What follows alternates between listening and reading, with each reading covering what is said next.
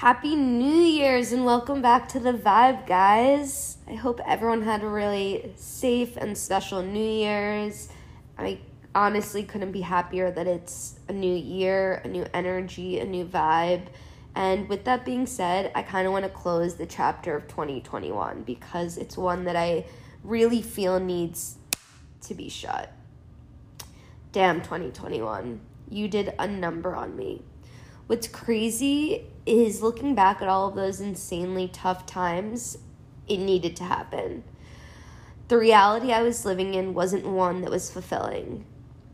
You know, as I tell the story, I want to say that in this world, you're going to realize you need to be good with yourself because situations will arise, craziness will happen, the world will continue to do its thing and the only person or anything you have control over is yourself and your actions. So just remember that as you listen to this. I started 2021 at probably one of the lowest points that I've personally ever felt. I will never forget being alone during the second wave of COVID, and it was also my birthday.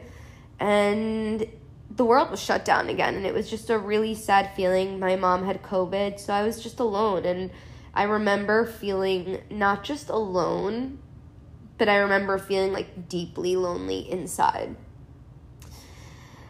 And it was a really sad loneliness. It was like the kind of loneliness that I thought like will I ever be happy? Like uh, like honestly, I really thought that for a second. And I remember my t- I remember telling myself if things don't get better in the next month, go to Miami for a bit. Buy a one way. A year later, I bought an apartment in Miami. I finished interior design school. I'm teaching yoga more now than I ever have. And I'm working for a design firm. How? How the fuck did I do that? I'm not kidding when I say I would be literally crying on the bathroom floor, like not to quote Olivia Rodrigo, but like I truly was. And the answer is because I never gave up. And I also never looked for. I wanted to figure this out on my own and I say this with uh, the kindest heart, but I just needed to do this by myself. I needed to do this without my mom. I needed to get through this. And, you know, my mom was such a support system in the moments that I would ask for advice or help, but I really wanted to make it in Miami by myself and have this be part of my healing journey.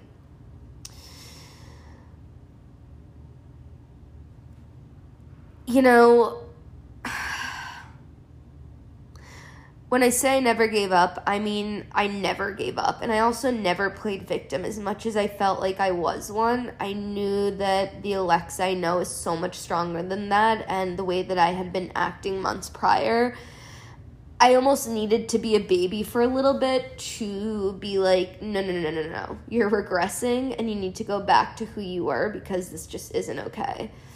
And I knew I was stronger than that. And that's something that I hope people can like take into their lives is that sometimes when you're not feeling your strongest, like push through. Not always, but push through sometimes and get to that point.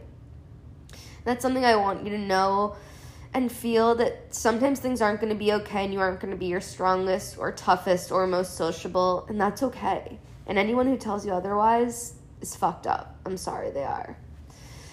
Self awareness to be self aware enough to know you're not ready. You're not ready to make a big purchase, to make a big decision, to not act out on others.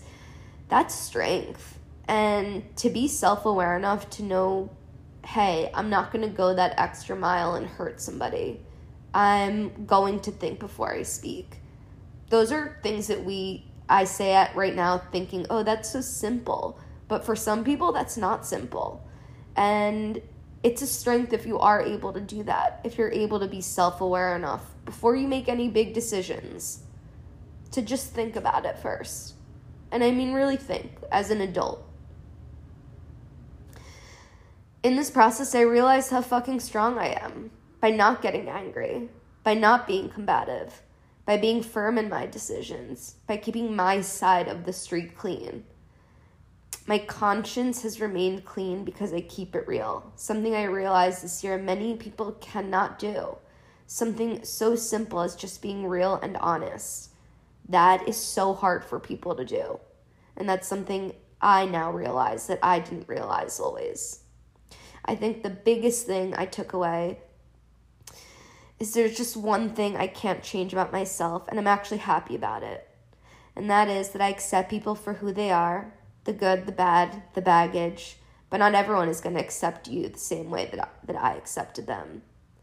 And that was a tough lesson to learn, but one that I needed to learn because I wasn't valuing myself, my worth, what I do, how I do it, how I live. I wasn't living. Or that, you know, what I possess is truly magical in this world. And because I treat anyone who walks into my life with a deep sense of love, sense of safety, and in knowing that I'm going to make them feel good. I don't think many people can say that, but I really, really, really can. That doesn't mean I think I'm perfect. I absolutely don't. I just know that I bring good energy to people. And that's because I only want that for myself. So, what I want for myself is what I want for you. And just know that. I know 2022 is going to bring the best. I won't make a list of things, I just know it will be better. Better because I took a year to heal, to realize what hurt, and although I can't promise it'll never happen again, I'm much more aware of the fact that I can oversee things because I love so deeply, something I'm not willing to change. And that's kind of hard to realize, hey, that's a part of me that's that's so amazing and loving, but I wear my heart on my sleeve and it can hurt. The lightness I already feel knowing that it's a clean slate, and let me tell you how many people told me to just move on and that's the thing. I'm going to heal before someone meets this version of me that wasn't me. The most adult thing I think one can do is to be in a good place with themselves before meeting others or giving advice for that matter. So for me, I needed to take time to heal. I don't just sweep things under the rug and pretend it never happened. I lean into the fact that it happened so that it never fucking happens again. So that I never feel so down so that no one ever feels that way. it's a lesson not just for myself, but how I treat others in the future and how I see how I was treated and to make sure no one's ever treated that way. So, with that being said, I am still going to keep super low key. I am so ready for a new year, a new energy, new humans, enjoying every day with my dog Indy, who's been the best thing that's ever happened to me. And overall, starting this next phase, knowing I'm more equipped, ready, and just emotionally available than I was a year ago. So, for anyone who has felt the way that I did, it's going to get so much better. Heal, feel, so you can really move on and have the best year, like truly, without anything, without any weight on your shoulders, without any any drama, just keep it clean. And as you move on with this year, keep it real be honest with yourself and others around you because you know what? Life is really too short. So many good things are coming, so many good vibes, so many good guests. I love you guys, and I really, really hope that this little mini episode was one that you could vibe with. So, 2022, let's fucking get it. Have a happy, happy new year, everyone.